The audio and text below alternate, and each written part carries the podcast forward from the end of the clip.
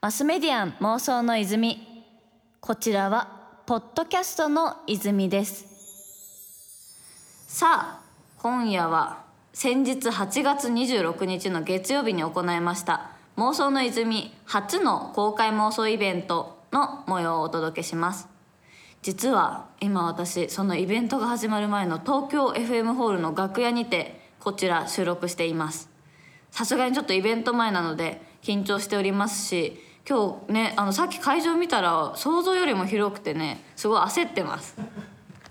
ゲストにお迎えするのは今年4月に教育系 YouTuber として学べる動画を配信開始し爆速でチャンネル登録者数を伸ばしているオリエンタルラジオのあっちゃんこと中田敦彦さんです。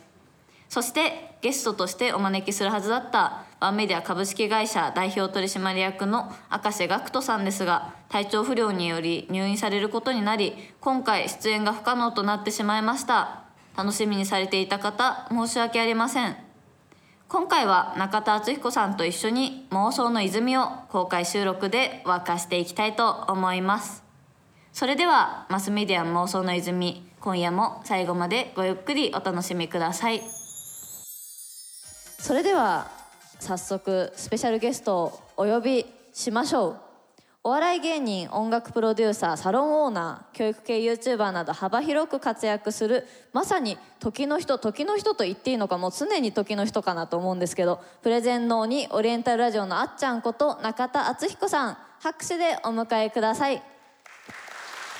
よろしくお願いします。ろしくお願いします。すごい。すごい。でかい。は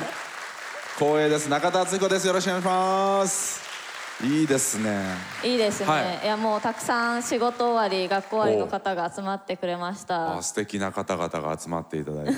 嬉しいですよ初の公開収録読んでいただいいてやそうなんですよ。今回初なんでもうしかも私きっての希望で中田さんが嬉しいいいなということであのもうそれこそね、はい。今中に来てらっしゃいますけど幸福洗脳の活動だったりとか、い。ろいろやってますから。ね、本当に結構さまざまなことこうやられていて、しかも一つ一つやっぱりこう考えがあってとか、うん。きっと未来こうなるだろうなってところからこう一歩一歩動かれてる感じがして、もう本当にいろいろ拝見しております。いやとんでもない、ね。僕もゴミさんすごい尊敬してますので今日すごい楽しみにしてまいりました。よろしくお願いします。よろしくお願いします。では今回、はい。こんなトークテーマでいきたいと思います。お。もう中田さんといえばこれでしょう、お。これからの動画コンテンツとは、うん。来た来ましたね。ね。もう皆様もきっと見られてると思うんですけどもともとその中田さんといえばこう、オリエンタルラジオをはじめとしてあと「レディオフィス」とかん。さまざ、まこうテレビの世界で活躍しながら、今年4月なんですね、まだこれ数ヶ月半年とかしか経って半年も経ってないんですよね。そうですね。4ヶ月で、その88万人まで伸びて、今その爆上がりしすぎて精神的に今ちょっとふわついてる状態っていうか。う ちょっとグンと来てる時なんですね。ぐらついてるんですよね、まあ、今年この年かっていうその、ブレイクイヤーの匂いがすると思って。いやしかも結構そのはい。YouTube 市場でもトップクラスの伸び具合なんじゃないですかね。なんか10万あ。20万とかだったらたまにこういるんですけどなんかこのだってもう多分そろそろ100万人とかいきますもんね。もしえっとヒカルさんとかカジサックさんが9ヶ月で、まあ、実質最速、でまあ本田翼さん女優の、はいはい。本田翼さんがなわわわもう本当すごくて始めた瞬間に100万いっちゃったんだけど、そこから更新はせずになんかたまに生配信するスタイルみたいな。ーム実況みたいなのらしいんですよね、なのでまあその最速をどこに置くかなんですけど、ヒカルさんが最速だとするのであればそれを更新するペースだろうというふうには言われていてまあ、少なくともトップクラスであることはね勢い的にはすごいですよよね。でもはい。始められたのはそもそもどういうきっかけだったんですか？もともと YouTube 自体にはもうだいぶ前から目はつけてたんですよ、それこそあのラッスンゴレライはいはいはい。が来た時、あのラッスンゴレライの事件っていうのはすごく僕に与えた影響大きくて、ラッスンゴレライは初めて YouTube の再生回数がすごいからっていう理由でテレビに呼ばれた芸人なんですよ。しかも確かその後くらいにもあの本能寺の変。んあそうそう。えっとね。エグスプロージョンさんが本能寺の変とかでも売れたんですけど、うん。エグスプロージョンさんがまあダンサー YouTuber っていう感じで YouTuber 寄りだとすれば、8.6秒バズーカーは完全に芸人なんですけどそうですね。YouTube 再生回数からテレビに行ったっていう初の例を見て、すごく可能性を感じてなるほど。置いとかなきゃと思ってチャンネルをレディオフィッシュで作って、パーフェクトヒューマンをあそこに置いといたっていうのが始まりなんですよね。じゃあそもそもその中田敦彦さんのチャンネルの前からそのレディオフィッシュからもうそう。YouTube 生活は始まっていたというか。そうなんです。だから言ったらまあ最速でなんだろう88万人ぶってますけど、もう挫折の3年4年があったんですよ。なるほど。そこで試行錯誤されてもう満を持してみたいなところそうもあなんでるんですねすよね。だからレディーフィッシュで楽曲をこう置くっていう、まあ言ったら音楽系チャンネルの方々、星野源さんとか、はいラッドウィンプスさんとかいろいろいるんですけどそういう方々っていうのは毎日更新せずに、予算かけたプロモーションビデオを出すじゃないですか。そうですね。MV をドンと置いて、はい。それの再生回数結構すごいですもんね。そう。それでパーフェクトヒューマンがボンといったのは良かったんですけど、やっぱりそれ YouTuber と YouTube で動画がバズったアーティストは全然異世界の生物なんですよね。まあ、確かにその音楽系っていうのはどっちかっていうと楽曲ありきでそれが伸びてって感じですけど YouTuber はもう完全に人に対してこう毎日のように見るというかもう日課の一つみたいな感じですもんね。でそれでゆあの音楽アーティストが予算をかけて、まあ、アップロードしたミュージックビデオが言ったらまあ100万再生いくっていうのも結構大変なことなわけですよところが大トップ YouTuber は毎日毎日コンスタントに100万再生アップロードしたわけですよねいやすごいですよね。これは経済的な影響力でいうと圧倒的に YouTuber の方が予算をかけた大手のアーティストよりも今やあると僕は思ったんです。なるほどなるほど。なのであの PV をアップロードして喜んでてはいけないと、毎日コンテンツをアップロードして YouTuber にならなきゃいけないって思ってたんです。はいはい。ところがそれはうまくなかなかいかなかったんですよ。なるほど。うまくいかないっていうと具体的にはこうなかなか反応が良くないとか伸びないみたいな伸びないですすまず伸びないですね、えっと、予算が出ないからモチベーションが上がらない、でメンバーが6人いるが YouTube に本当に可能性を感じてるのは僕だけなわけですよ。なるほど。じゃああとはこうなんかやろうってことでみたいな。中田が言うから来た。このモチベーションの差と、企画のちぐはぐさと予算のなさ、でスケジュールも合わないから週に1回しか収録ができないのでそれ結構間も空いちゃいますしね。そうなんです、やっぱり毎日すごい頻度でアップロードしてる YouTuber と後から後発で参入して週2でクオリティの低いものをアップする YouTuber でやはり追いつけないんですよね。うん。まあ、特にその毎日だともう日課になってるんで時間がきっとあるんですよ。その YouTube で誰々さん見る時間みたいな、視聴習慣がね、うん取れないという。もうついてますからねそれがものすごい壁で一時期僕はもう無理だって判断したんですよ、YouTube はレッドオーシャンだし無理だと、でこれはもう無理だなと諦めてた中で事件が起きる、事件それは何ですか？カジサックさん事件なんですよ。ああもうカジサックさんもね登場がバーンと。あテレビタレントでもあの大陸に上陸できるんだっていう。マスメディアン妄想の泉そのやり方としてもカジサックさん非常に研究されて YouTube に取り組んでいたそうですし、ね。自分の持てる全ての能力を全部使ったんですよ。そうですね。しかもそのさらに新米 YouTuber っていうのともうみんなが知ってるようなタレントさんっていうギャップもきっと面白かったですもんね。あれがすごくて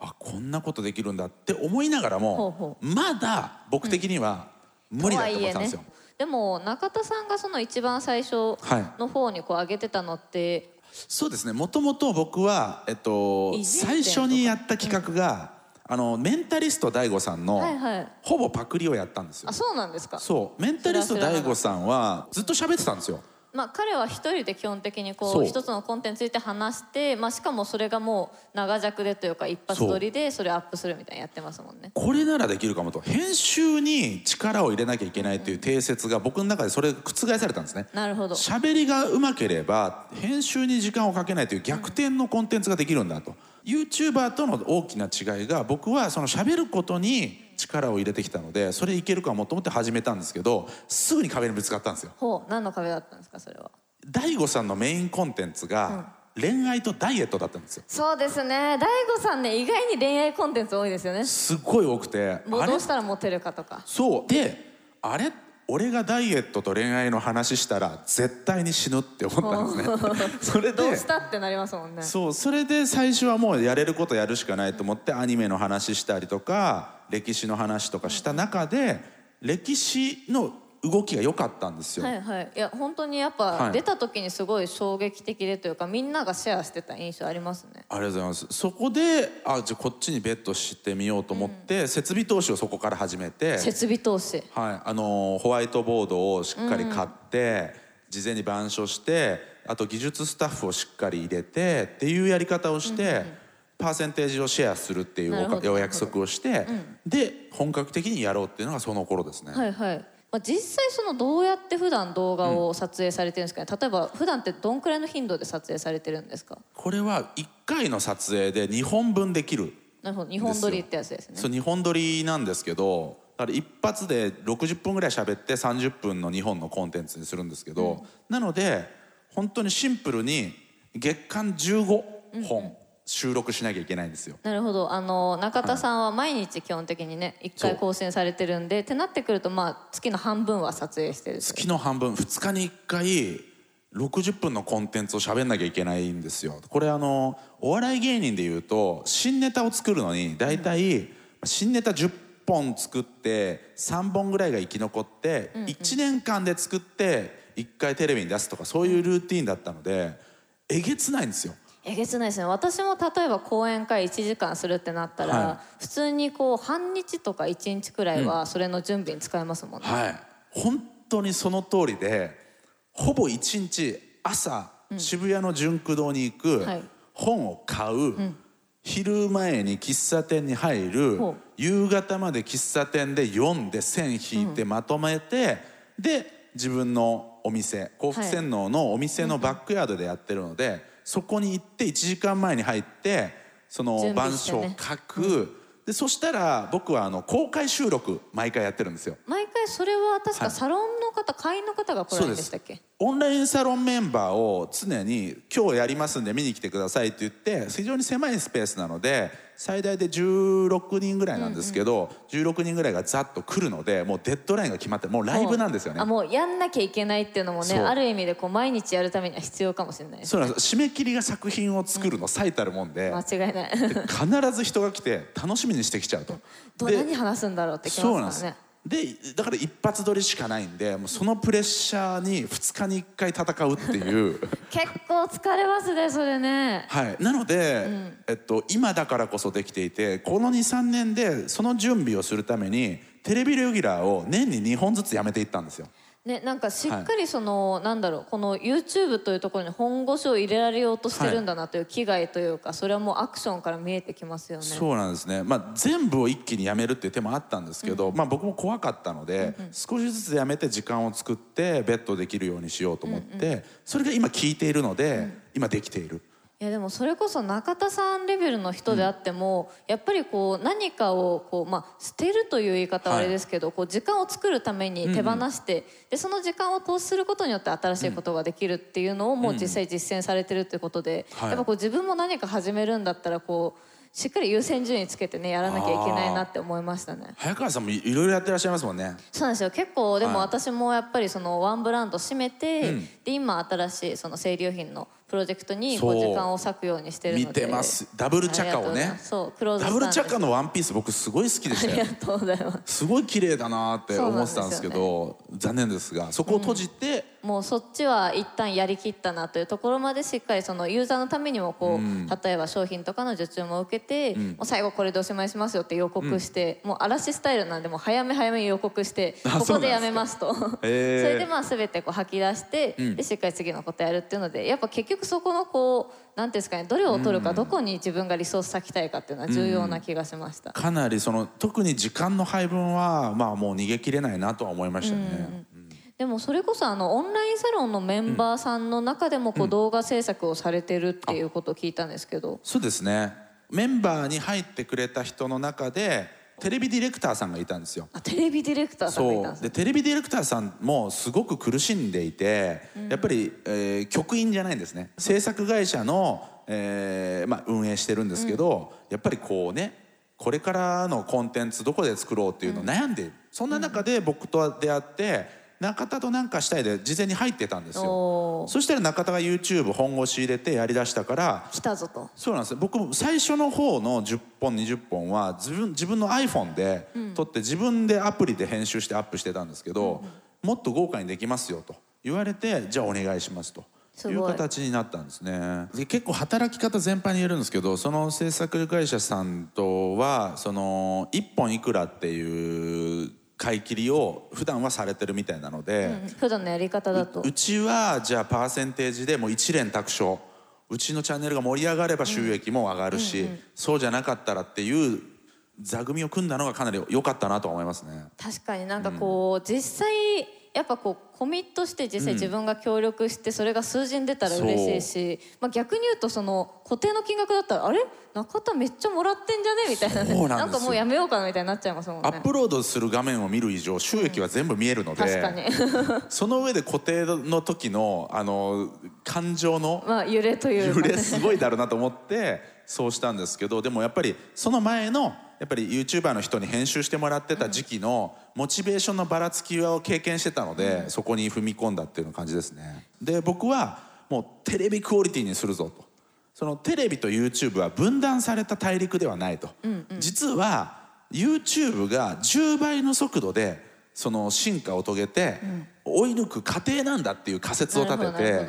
必ずクオリティの時代が来るから、クオリティでいこうっていうふうにはしました。でも実際確かにこの、なんだろうな半年1年くらいでかなり普段例えばクリエイティブやってる会社さんだったりとか、まあ普段別のことやってるアニメーション会社さんだったりとかがこう気合い入れた動画をボンと出すような機会が増えたなってそれこそ VTuber とか顕著な例だなって思いますね、そうですね。やっぱこう予算をかけて圧倒的なクオリティで出し始めてる方もいる中で戦われてるんですもんね、そうなんですよ。あの YouTube が今まで勝ててこれたのはひとえにユーザーインターフェースが優れてただけだっていう仮説を僕もう一個持っていて、ほどなるほど。テレビの中にいる才能って本物なんですよ、本当にレベルの高い人たちとレベルの高いプレイヤーが協力して作っていてすごいコンテンツなんですけどいかんせんテレビっていうデバイスのユーザーインターフェースがかなり劣っている。在宅で置いていてそれをみんなでお茶の間でオンタイムで見るっていうモデルじゃないですか、でもかそれがなりね人の行動を縛りますもんね。そう。だそれが違う。でも今ユーザーインターフェースだけで勝てる時代ではなくなってきていて、そこにネットフリックスとか、そういうところも投入されてきて僕それこそネットフリックスで、はい。あの全裸監督見たんですよ。見ました。見ました？見ましたよもちろん。俺あれでも本当に震えてあれはもう本気で予算も気合もかけてますね。で僕の敵は今全裸監督だと思ったんですよ。ネットフリックス全裸監督にありって感じですね。これから 5G の時代が来た時に、2時間の映画を3秒でダウンロードできてしまう時に、我々の敵が全裸監督っていうのは、まっとうな話なんですよね。間違いないそうなった時に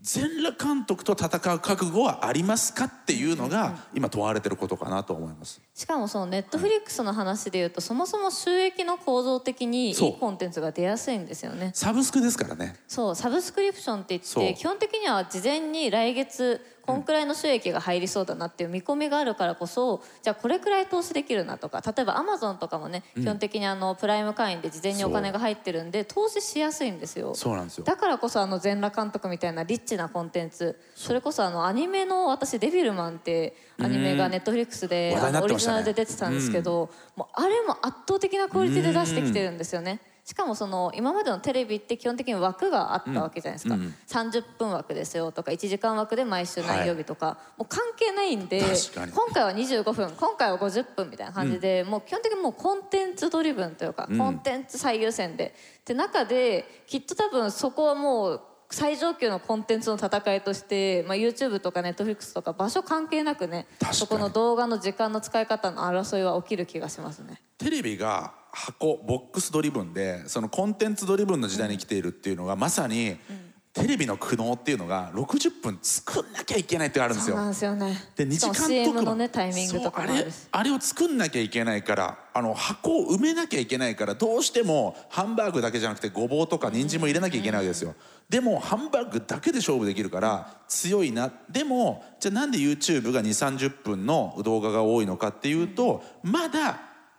速度制限がかかるっていうところがあると思うんですよね。まあ、2 3 0分もそこまで多くない気がしてやっぱ5分10分とかそれくらいの短い尺のものがね割と多い印象があるんですけどそれは本当に速度制限とかでこうデータダウンロードできないとかそう。あとあのやっぱりデータの制限が怖いところがありますよね。そうなんです。できっとそれが破壊されると YouTube で2時間見るって当たり前になると思うんでそこに向けてのその収益の取り方、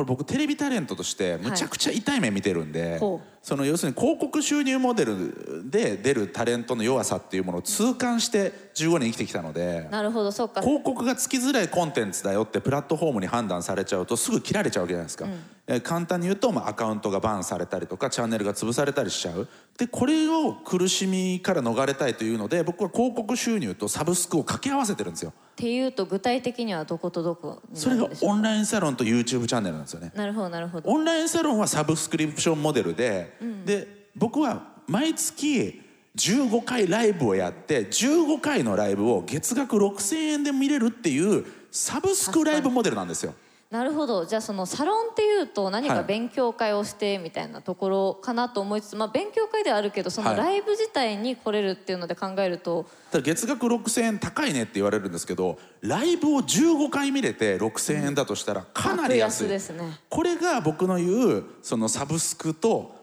でそれでそのライブを動画配信して広告収入をももらうっていう合体型にできたことが